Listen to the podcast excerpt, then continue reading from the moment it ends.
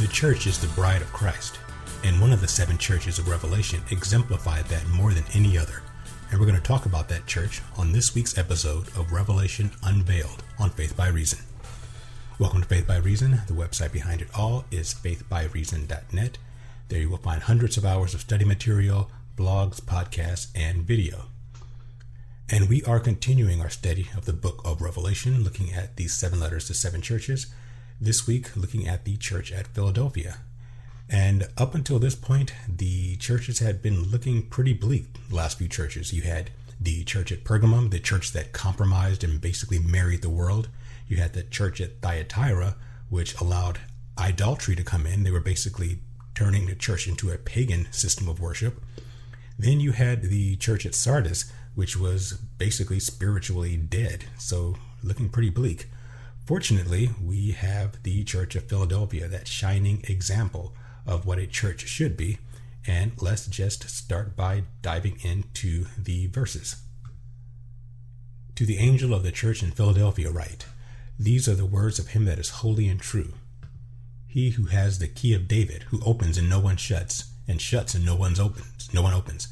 I know your works. See, I have set before you an open door, and no one can shut it, for you have a little strength have kept my word and have not denied my name. Indeed, I will make those of the synagogue of Satan, who say they are Jews and are not, but lie. Indeed, I will make them come and worship before your feet, and to know that I have loved you. Because you have kept my command to persevere, I also will keep you from the hour of trial which shall come upon the whole world to test those who dwell on the earth. Behold, I am coming quickly. Hold fast to what you have, that no one may take your crown. He who overcomes, I will make him a pillar in the temple of my God, and he shall go out and no more, and he shall go out no more. I will write on him the name of my God, and the name of the city of my God, the New Jerusalem, which comes down out of heaven from my God, and I will write on him my new name. He who has an ear, let him hear what the Spirit says to the churches.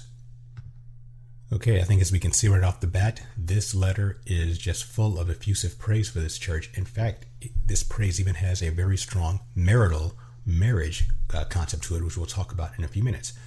But before we uh, break down this verse, let's, as usual, look at the historic concept because, again, these were seven actual churches in seven real cities in Asia Minor, ancient Asia Minor, which is modern day Turkey, and Philadelphia was a city in um, in, in ancient Asia Minor. Um, not as prominent as some of the other cities. It wasn't a big hustling metropolis like Ephesus or Smyrna. It wasn't um, a, blue collar town like Thyatira or anything like that. It was actually just a farming community. Nothing fancy about it at all. These were just farmers. The name Philadelphia, which means brotherly love, comes from the fact that this the land that became the city of Philadelphia was um, gifted from one uh, Greek leader to his brother. So hence the name. And again, it's, it's a farming community. To this day, that area in Turkey is known for growing grapes for raisins. And that's about it for, for Philadelphia. It is interesting that this um, area, this city that was just humble, salt of the earth, just regular, hardworking people, humble people, would be the church that um, exemplifies what Jesus wants most of all. Because while there was nothing uh, fancy or notable about them in any way materially, or, or they were giants spiritually. So while you would not have noticed them or pay much attention to them while they were on earth, because we, we only look at the physical, from a spiritual standpoint, they were absolutely magnificent. Humble, again, salt of the earth, regular folk who were just doing the work of Jesus. All right, so let's now um, dive into the verses and break it down. Okay, verse 7 of chapter 3. And to the angel in the church of Philadelphia, the angel or the messenger, the angelos of the church of Philadelphia, write, These things say he who is holy and who is true. Now, as usual, uh, Jesus gives a title of himself, who's one who is holy and true. Holiness means oneness. Holiness means of a single type. So he is saying that he is holy and true, means that he is just pure and he is who he says he is. Continuing, he who has the key of David, who opens and no one shuts, and shuts and no one opens. What does the key of David mean? Well, the, David was, of course, the king, the most famous king of Israel. And if you had the key of the king, that is something that will ceremonially be bestowed upon a person who who would represent the king. Having the key of the king meant, meant that you had all the power of the king. So the person who was known as the key bearer would wear a very large, unusually large, ornate key around his neck so that people saw him, they would know, okay, this is the key bearer of the king. This person has all the authority of the king. Now, in this case, Jesus has the key of David. David, who is the ultimate king of, of Israel, Jesus is basically saying he's walking in the authority of that king. And he who opens and no one shuts, and shuts and no one opens. I think that's, a, again, a play on the term of having the key. And what is he opening and shutting that no one can shut? Uh, I think we're going to find out more about that when we get to chapter 4. But I, I believe it's the door to heaven. So he's opened the door to heaven. We'll, talk, we'll see that in, in a couple verses. Verse 8 I know your works. Again, Jesus says this in every single letter. He knows their works. See, I have set before you an open door. There, there's that door again, and no one can shut it. So he's emphasizing here uh, twice in two verses that whatever this open door is, it is it's, it's something that no one else can can can shut. It's something that Philadelphia has exclusive rights to. He's letting them in to some place, and I, and I believe again that some place is heaven. For you have a little strength, have kept my word, and have not denied my name. So this is the reason that this open door to heaven to Jesus' Jesus's home is open to them because they, despite not being a great city, they've kept his word. They've not, and not denied his name. They've remained faithful. Verse 9 Indeed, I will make those of the synagogue of Satan who say they are Jews and are not, but lie. Indeed, I will make them come and worship before your feet and know that I have loved you. Okay, we talked about these guys before at the Church of Smyrna. These uh, people who say they are Jews are not Jews, but are actually the synagogue of Satan. They are worshiping Satan under the guise of Judaism. We talked about them a little bit in, in Smyrna, and because they've been mentioned twice so far in these letters, I think it's really important that we get an idea of who these people are, not just in this historic sense, because I believe historically these are the Edomites. Again, go back to the the um, the letter of Smyrna that particular teaching to uh, get more information about who the Edomites are. But um, as we say, these letters have different levels of application, one of them being prophetic, where these churches lay out the history of the church in advance. So that means that whoever these these um, synagogue of Satan people are, they have been plaguing the church for a long time. So we should have some idea of who they are on a contemporary basis. And for that, I'm going to spend the next podcast talking about who these Jews who say they're Jews are not, but are a synagogue of, of Satan. Going, we're going to talk about who they actually might be. So it'll be interesting and controversial. So stay tuned for that. And it says that he will have them worship before they will have these these people worship before their feet and know that Jesus has loved them. So again, these Jews who say they aren't Jews and are persecuting the church of Philadelphia, apparently doing it under the guise of believing that they're the uh, proper people to receive to be um, inherit what Jesus is offering to Philadelphians, Jesus is going to say he's going to make them bow down and worship before the Philadelphia church. So apparently, these Jews are having the church of Philadelphia sort of bow down and worship them or be under them, and Jesus is going to turn that all around. Verse 10 Because you have kept my command to persevere, I will also keep you from the hour of trial which shall come upon the whole world to test those who dwell on the earth. Wow, this is an amazing promise because he is saying that because of what they've done, because of their faithfulness, he is going to keep them from the hour of trial. That period of time, and I'm getting a little ahead of myself, I'm going towards the, the prophetic point of view here, but he, I believe, is talking about the period of time we call the tribulation. He said he's going to keep them prophetically out of, away from the hour of trial. Now, that word um, it says that keep you keep you from the hour of trial. That word that's translated keep you from is the Greek word ek, e k. That doesn't mean he's going to you know keep them safe from it. It says he will keep. It means you're going to keep him out of it. He's going to be. They're going to be separated. They're going to be physically removed from the hour of trial. Ek means out of, not not to be persevered, not to persevere through, not to be hidden, not to be protected, but to be physically out of this time. And I think this is going to have a lot to do with the rapture, which we'll talk about. Oh, and the three or four, maybe even five more um, episodes from now. We'll see when we get there. 11. Behold, I come quickly. Hold fast to what you have, that no one may take your crown. So that term quickly means suddenly. It doesn't mean that he's going to come in, in a certain period of time. And this is one of the verses that preterists used to justify their belief that Jesus came in the first century. Not not true at all. We talked about preterism in the second episode. You can go back there and check it out. But he's saying he's going to be coming on them suddenly. They won't they won't be prepared. But whenever he comes to uh, take them to keep them from that hour, to take them out of that hour of trial, it's going to be quick, and he's going to take them away.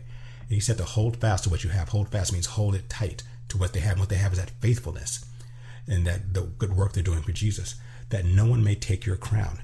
Now, what is a crown here? That word crown is the Greek word stephanos, which is, if you've seen in the past, in I'm sorry, the past, in in um, photographs of, sorry, pictures. There were no photographs back then. Pictures of the ancient Greek and Roman world, you would see them have this um, this wreath of laurel leaves around their head that they would get as an award for usually for athletic triumphs and things like that. So it's not a a gold uh, royal crown; it's a crown of reward. So when he says when Jesus says no one may take your crown, it basically means no one may take your reward. And So some have interpreted this to mean having your crown taken means you're going to lose your salvation. No, that's not what this word means.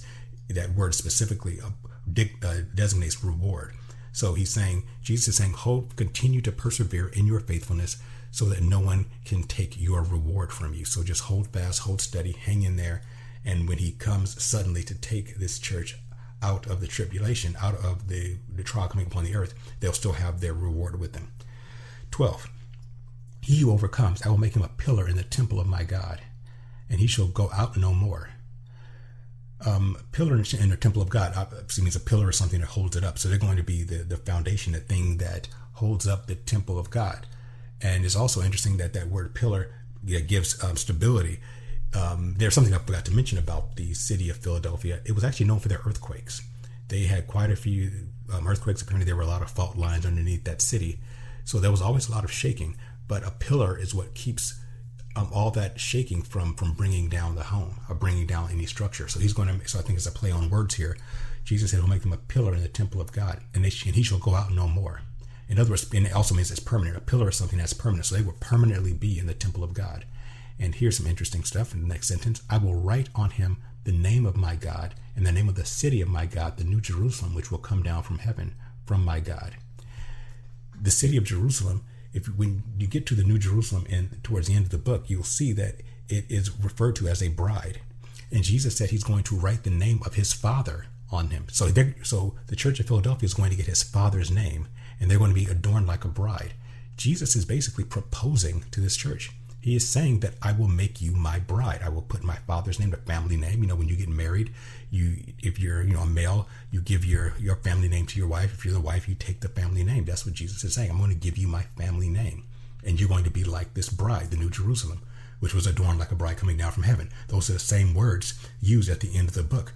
The, the New Jerusalem is presented as a bride coming down from heaven, and I will write on him my new name. So again, he's emphasizing again, we're we if you're part of the Church of Philadelphia, you are going to get the family name of God upon you. You're going to get the family name of Jesus on you. You will be the bride. Jesus right here is proposing to this church. This church is his true bride. So that should be the type of church, the type of people that we all aspire to be. Be faithful to him. To don't keep his word, keep his keep the doctrine, keep the word of the of God with you. Do not deny his name. And again, that's what if you do those things, if you if you um, promote the name of Jesus, not your name, His name, if you put His name first and you keep the word of the Bible, all of the word from Genesis all the way to Revelation, that's everything in there is what you need to be a the kind of Christian, the kind of bride that God that Jesus wants. You will be His bride. So I think that's spectacular, and He will keep you from this time of trouble, which again we'll talk about when we get to um, the rapture as part of the of chapter 4. Right.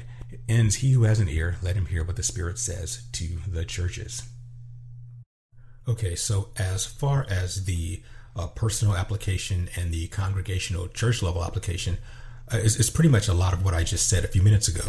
Uh, we all aspire to be that faithful church. I think we want to be this church that is, is is the bride that Jesus proposes to. In order to do that, again, we have to remain faithful to who He is, to Jesus' true mission and message. And I've done uh, quite a few uh, uh, blogs and podcasts on the true mission and message of Jesus. I will put show notes. I will put I will put the links, excuse me, in the uh, show notes below so that you um, can, can study that on your own. Exactly what that means. But there's another aspect of it. In, in addition to remaining faithful, they did not deny his name. They were true to his name.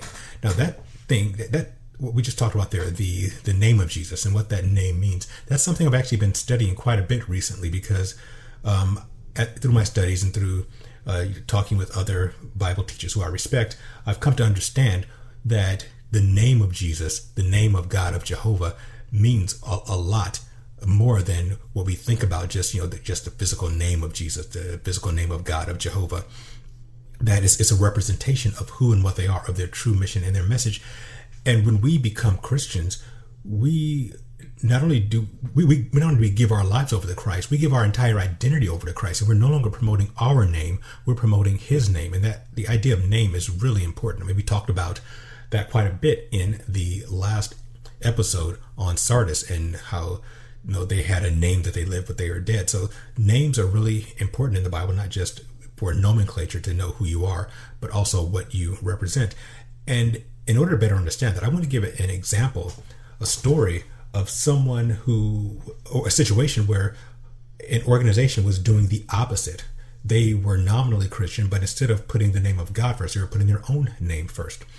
So this situation happened with a friend of mine, and again, this organization. I'm going to keep both of their names out of it because, you know, again, I'm going to hide the names to protect the innocent.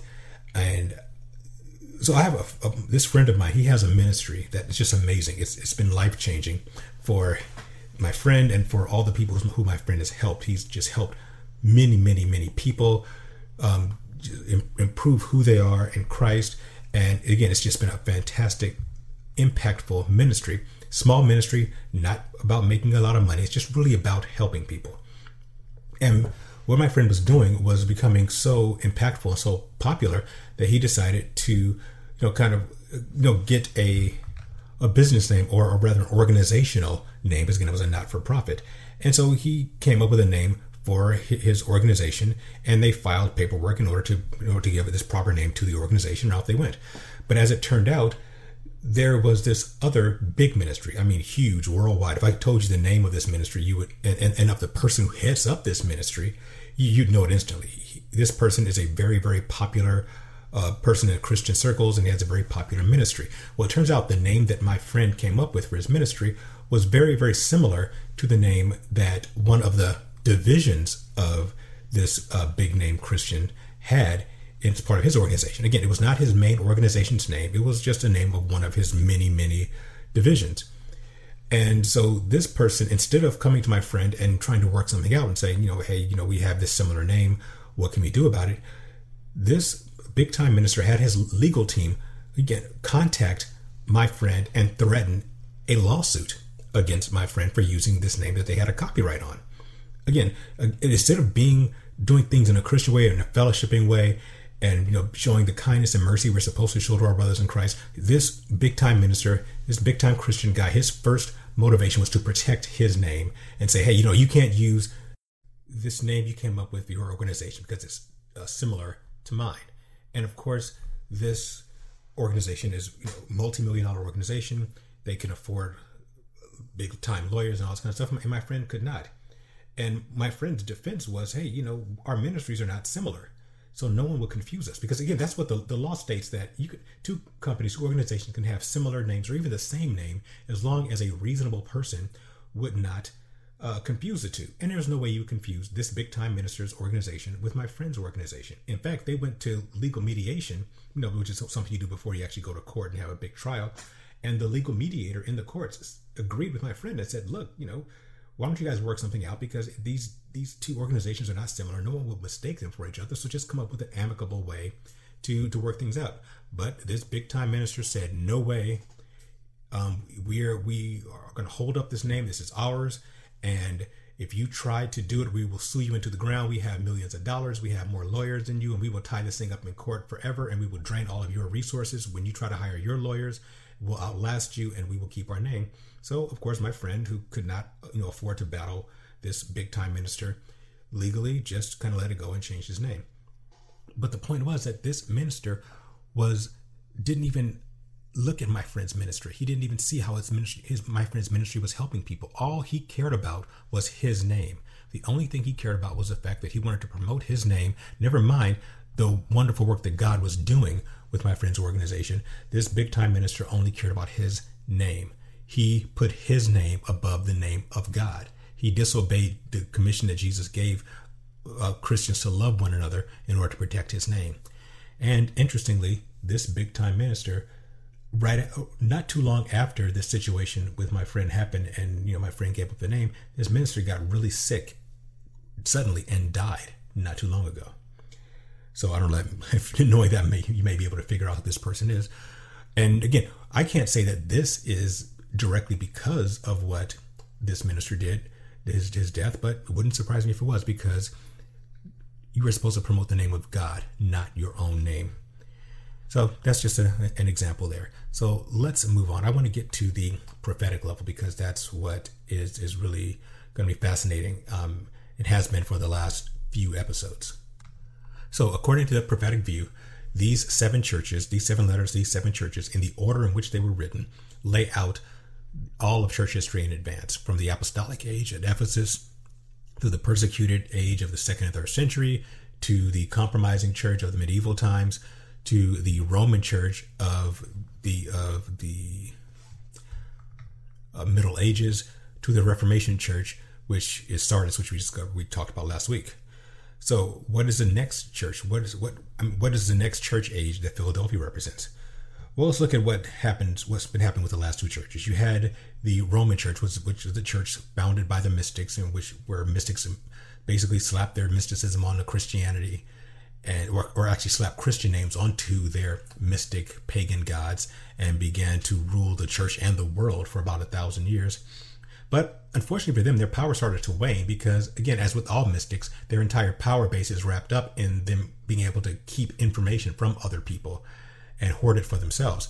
And that was fine when people were uneducated. However, around the time of the Renaissance, you had the movable print press uh, by Gutenberg, and he published the Gutenberg Bible in, in English. Actually, I think it was in German, actually, excuse me.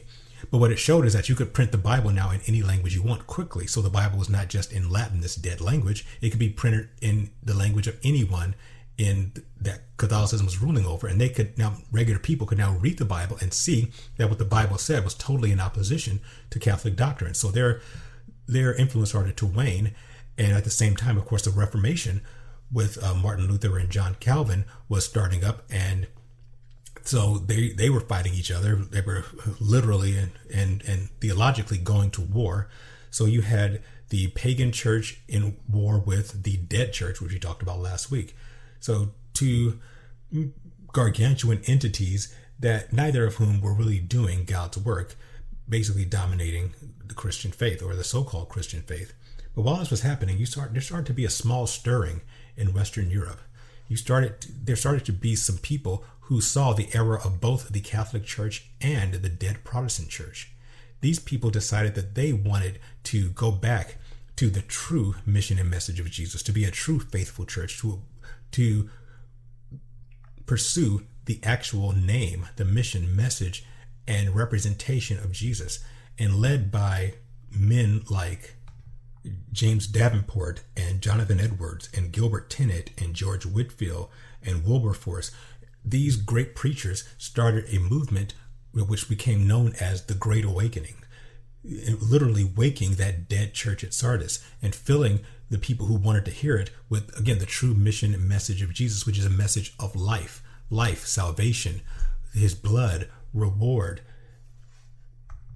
and the overall passion of, of Christ. These these revivals, these great awakenings, abandoned the somnambulant cathedral, excuse somnambulant cathedrals and sterile sanctuaries of the previous churches. The Great Awakening flourished in tents and barns, engaging every segment of society. Theology was brought to the masses without regard to education, profession, or class. The message of the Great Awakenings was repentance, which is repair, which leads to life. It was growth through biblical doctrine and living out God's righteousness in their life. It was sanctification led by grace. Basically, it's everything Jesus asked the church in the New Testament to get to do. And hey, it only took them 2,000 years to finally get it right. So then, the uh, church at Philadelphia represents prophetically the kingdom, the, the kingdom, the church age after the Reformation, which we call the age of the Great Awakening and the missionaries, the missionary church, of the 18th and 19th centuries. So there were at least three of these so called Great Awakenings during the 18th and 19th century, and their impact reverberated throughout the West and beyond. Now, from a theological standpoint, the grassroots structure encouraged Christians to become active participants in their faith instead of just, instead of just relying solely on a church leader or a, a so called pastor to be their conduit to God. It reflected the apostolic era of, of Ephesus more than any other time of history in history, except unlike Ephesus, which focused solely on doctrine to the at the deficit of love, the Philadelphian church got doctrine right, but they also had love. They had charity. They gave. Socially, these revivals led to the abolition of chattel slavery in Great Britain under uh, Wilberforce and here in the, in the United States. And the missionary movements, they spread the gospel and improved living conditions throughout the world. Everywhere the missionaries went. And these missionaries came, again, from Western Europe, from the United States. They traveled all over the world to, uh, to, to um, Asia, to Southeast Asia, to India, to Africa. And wherever they went, they brought um, improved living conditions. They brought uh, industry. They brought farming. They just basically took a lot of these uh, countries that did not have the technological advancements, and of course, we're speaking relatively speaking, as far as modern uh, techniques for purifying water and modern farming and modern healthcare, modern, you know, as, as far as the 19th and 18th and 19th centuries centuries are concerned, they brought all of that to these places where they they witnessed for Jesus and they improved the lives of all of these people, and additionally, that that that Christian work ethic um, brought spawned individual liberty that led to an explosion of ingenuity and prosperity and a prevailing worldview that advocated honesty, integrity, and justice in legal and social relationships. Again, following what the Bible says, following what Jesus said. And importantly, the worldview of the Great Awakening were, were highly influential in the founding of this country, of America which, despite our current educational indoctrination to the contrary, America was founded and established by brilliant and devout followers of Christ. Now, again, I'm not saying that every one of our founding fathers was a devout Christian. Some of them were deists, some of them were non believers, that's fine. But by and large, the people who crafted our Constitution, our Bill of Rights, the Declaration of Independence were Christian. They were, if you would look, if you look into the Library of Congress, you will find hundreds of prayers entered into the congressional record during this time. These people were devoutly Christians. Many of them were. Now, granted, the Constitution doesn't mention God because it's not a religious document. It's, it is a, a governmental document, but the impetus behind it, the the social, governmental, and uh, and cultural ideas behind it are firmly rooted in Judeo Christianity and you you can't deny that unless you're just intentionally being obtuse about it, which unfortunately many many of our secular educators are. And of course, America early on became a beacon for freedom and liberty, liberty and prosperity for over a hundred years after its founding. Now, the importance of this liberty, which is again based on our liberty in Christ, the importance of this liberty on, on a governmental level cannot be understated. And, and it contrasts sharply with the structure and purpose of all previous hum, human governments every human government, and by the way, I, I do a, a series um, on the on, on the blog, and I do a series of podcasts on what human government is all about. And human government, outside of Judeo Christianity, human government is based on suppression of uniqueness. Every previous government had a some type of king or monarch or some type of central ruler where only the elite ruled and everyone else, the vast majority, 99% of people, were on a lower level and they could never attain any type of personal freedom. And, you know, again, kings, queens, dukes, earls, popes, Caesars, magistrates, pharaohs, you name it, there were always a few people on top, everyone else was underneath. And the purpose of human government is to suppress uniqueness so that only the very few in power have freedom and everyone else just serves the rest. America changed that around. And again, based on these Christian values, America was the first country in the history of the world to say that a man, a human being, men and women are free and sovereign by nature, by birth. That when you are born, as our, our as our Bill of Rights says, as our founding documents say, we are endowed by our Creator with certain inalienable rights, life, liberty, and the pursuit of happiness. Endowed by our Creator, meaning that life, liberty, and, the pursuit of happiness is not something that is endowed upon human beings by a king or a monarch or a dictator or a Caesar or a pharaoh or any other type of ruler. We have it by birth from our creator. Every human being is a sovereign entity. We are all kings and queens of our own area, of our own lives by birth. America is the first country that ever said that. Now, many countries after that have a, have adopted American style freedom.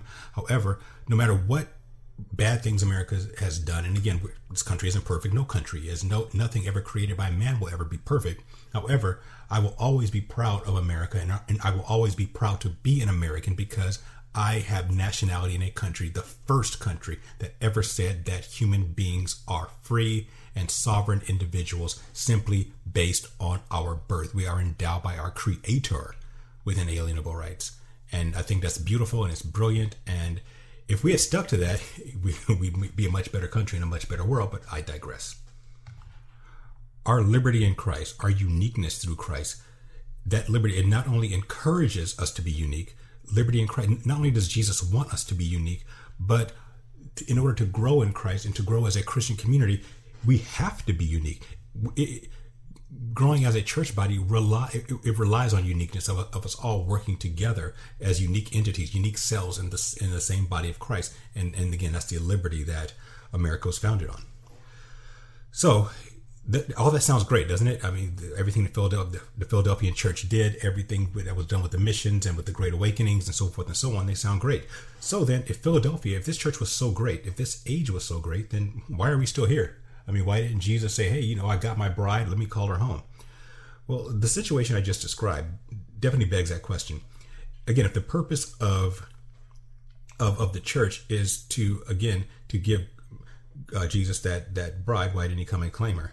Well, there are a couple of reasons. First, as mentioned previously, the last four churches Jesus sent letters to, uh, Thyatira, Sardis, Philadelphia, and Laodicea, will all exist when he when he returns. Every one of these uh, four, last four churches have explicit promises about the end times. That means that when Jesus returns, all four will be there. Meaning that even in the midst of the revivals of the Great Awakenings, the dead church, the mystic-driven, idolatrous church, the pagan church, will still be going strong, and so will the church after this, Laodicea, which we'll talk about later, which is the worst of them all. So, how could Jesus return for his bride under these conditions? Actually, we'll we'll talk about that um, in, in, a few posts from now when we talk about the end of the church age. So that was one reason because you know all those churches are still there, so the church isn't pure. Secondly, these revivals, these great awakenings, were never sustainable. The reason that there were multiple great awakenings, and there were at least three, um, there was the, the Great Awakenings of, of the, the 1700s. There's another one in the 18, 1700s, which founded America. There was the 1800s, which was around the time of this, right before the Civil War. And then there was nominally one in the early 19, uh, uh, 20th century. And there's there's a talk that there was a fourth Great Awakening during the 1970s, a so-called Jesus movement, but I, I question whether that was a real Great Awakening, and we'll talk about that when we get to the my uh, my video on the end of the church age. But the reason were so multiple great awakenings was because Christians could never fully uphold the righteousness they initially embraced. Why? Because it's difficult and it's not in our nature to sustain difficult endeavors. We prefer comfort. That's who we human beings are. We like comfort. And although the awakenings led to freedom, liberty, and prosperity, over time the fire of the revivals would fade as Christians migrated back towards the comfort of religion and the self reliance that comes from our material comforts. Again, every time people became free in Christ, we had liberty. Liberty would lead to prosperity. Prosperity would lead to abundance, but then the abundance would lead to comfort and then apathy. And that apathy would lead us right back uh, you know, where we started from. We'd have to be another great awakening to reawaken us from the, the slumber of our, again, of our prosperity and complacency. And, and this actually coincides with the warning Jesus gave, gave to Philadelphia to hold on to what they have so that no one takes their crown. And as I mentioned before, the crown linguistically is the reward for performance, and rewards are tied to righteousness. If the church not, does not hold on to the righteousness of these revivals, they might lose their reward in heaven, not to mention the social and material liberties, rewards of liberty on earth. And the America of today is, is an example of that. Today's America sadly bears very little resemblance to the America founded in the shadows of the Great Awakening. Our liberties have been eroded because, as I said, there's that that cycle of, and it is a classic cycle. I put it on the screen of, of we how we go from uh, bondage to courage to to revolution to revival to um, liberty, liberty to a, prosperity, prosperity to abundance, abundance to complacency, complacency to apathy, um, and apathy, and just we go right back into bondage. And you can, uh, where is America right now? Well, we have we have the abundance, and we're obviously very complacent to the point we're apathetic, which means we are right on the cusp of giving up all of our liberties to go right back into bondage, and we're welcoming that bondage to government. I mean, how many times do you turn on the TV and hear certain people saying, "Oh, the government owes us this. The government should pay for our health care. The government should pay for our our education. The government should pay for this, that, and the other." Well, where do you think the government gets their money from? There's no magic government money tree that that politicians pick dollar bills off of. The money that the government gets comes from us, from the taxpayer. So whenever you hear someone say, "Oh, well, the government should pay for my health care," just take off the word government and just write your name there because basically people are saying that you should pay for my education, you should pay for my medical care, you should pay for my car and my house and all this stuff because the government gets the money from us. So basically, the government is taking money from one group of people and giving it to another group of people. And that's called theft, folks. When someone takes something from you and gives it to someone else against your will, that is theft. And we live in a country right now where there is mostly theft going on. We're not voluntarily giving to the government. We give to the government under threat of jail time and punishment from the IRS. So I'm sorry, I'm getting on a rant here. My point is that we're we're voluntarily going back into the bondage where the instead of being independent and prosperous on our own, we are relying on the, the another entity for our sustenance and for our provision. And whoever you rely on for your provision is your master and you are their slave. When you lived with your parents, you couldn't do anything you wanted because the parents were the ones who paid the bill. They kept a roof over your head. They kept food in your mouth. So you knew that if you if you ever left your parents' house, you'd be on your own. But once you you know if you couldn't take care of yourself, you were you know you were out of luck. But if well, once we left our parents' house and went to college and got a job, we were independent. We don't need we didn't need anyone to take care of us. But when we go under the the yoke of the government for our provision, then the government is our master. We are no longer independent. We are no we no longer have liberty. We now have bondage, and that's where we're headed as a country. So let's wrap it up. So as with the last four churches, Jesus made Philadelphia a promise regarding his return and his coming apocalyptic apocalyptic judgments, which, which we talked about earlier. And again, for those in Philadelphia who, pers- who persevere in righteousness, it's a spectacular promise he, tells us that tells the Philadelphia church that he will keep them from the time of trouble, from that tribulation that's coming upon the world. And as I said before, that that uh, word uh, translated from is the Greek word ek, which means physically separated from. The Philadelphian church is promised to be taken from the earth and kept from the tribulation. And again, we'll talk about that in detail uh, a few posts from now when we get to uh, chapter four and the rapture. All right, so that's it for the Philadelphian church. But here's the good news for the, the church from a historical standpoint. As I said, uh, Philadelphia and Smyrna are the only two churches about which Jesus had nothing negative to say. And apparently, the Philadelphians stayed faithful because Philadelphia, like Smyrna, still exists today. Smyrna is called Izmir, and the area of Philadelphia in Turkey is still around today, and they are still a small farming community. They are still known for making grapes and raisins. They're still there. So the Philadelphian church endured all the way up until this age, as did the the area of Smyrna, because these two areas were the ones about who were commendable and they obeyed Jesus and they stayed faithful, and that's just pretty amazing. So, Philadelphia is the type of church that we should all aspire to be. We should all aspire to be that faithful church that lifts up the name of Jesus over our own name so that Jesus will propose to us, so that we will be the true bride of Christ. Okay, so that's that. Now the next church is unfortunately the worst of them all, the the church of Laodicea, and we're going to get to that um, in in a couple of episodes from now. But in the next episode, as I said earlier, I want to spend some time on these people who are referred to twice in the the seven letters. The people who are say they are Jews but are not are not but are the synagogue of Satan. They're talked about in the church of Smyrna. They're talked about here at the church of the passage about the church at Philadelphia. Who are these folks? We talked about them historically. In Smyrna, I believe they're the Edomites, the descendants of Esau. But who are they prophetically? In the next episode, we will talk about who these Jews who are who say they are Jews but are not, but are the synagogue of Satan. We will look at who they might be, might be, I emphasize that prophetically into this very age. It's going to be a very controversial post. I'm going to I'm going to step very lightly. I'm just, I'm not going to tell you who I think these people are. I'm just going to give you I'm just going to be contrastive and give you some most of the options of who they could be. I'll eliminate some of the ones that they obviously pretty much aren't or can't be, and the ones that actually do fit all the criteria. I'm just going to put them out there, and you can decide for yourself. Again, very controversial stuff. I am honestly not sure of the answer, but I want to give you as much information as I can, and then you make the call yourself. All right. So, thank you for listening. I appreciate it. Thank you for watching.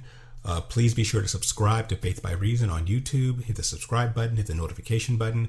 Go to faithbyreason.net. Please subscribe there. Put your email in, the, in that in that area um, on the right navigation, and you will uh, be notified when new videos go up. I will talk to you next week when we look at the synagogue of Satan.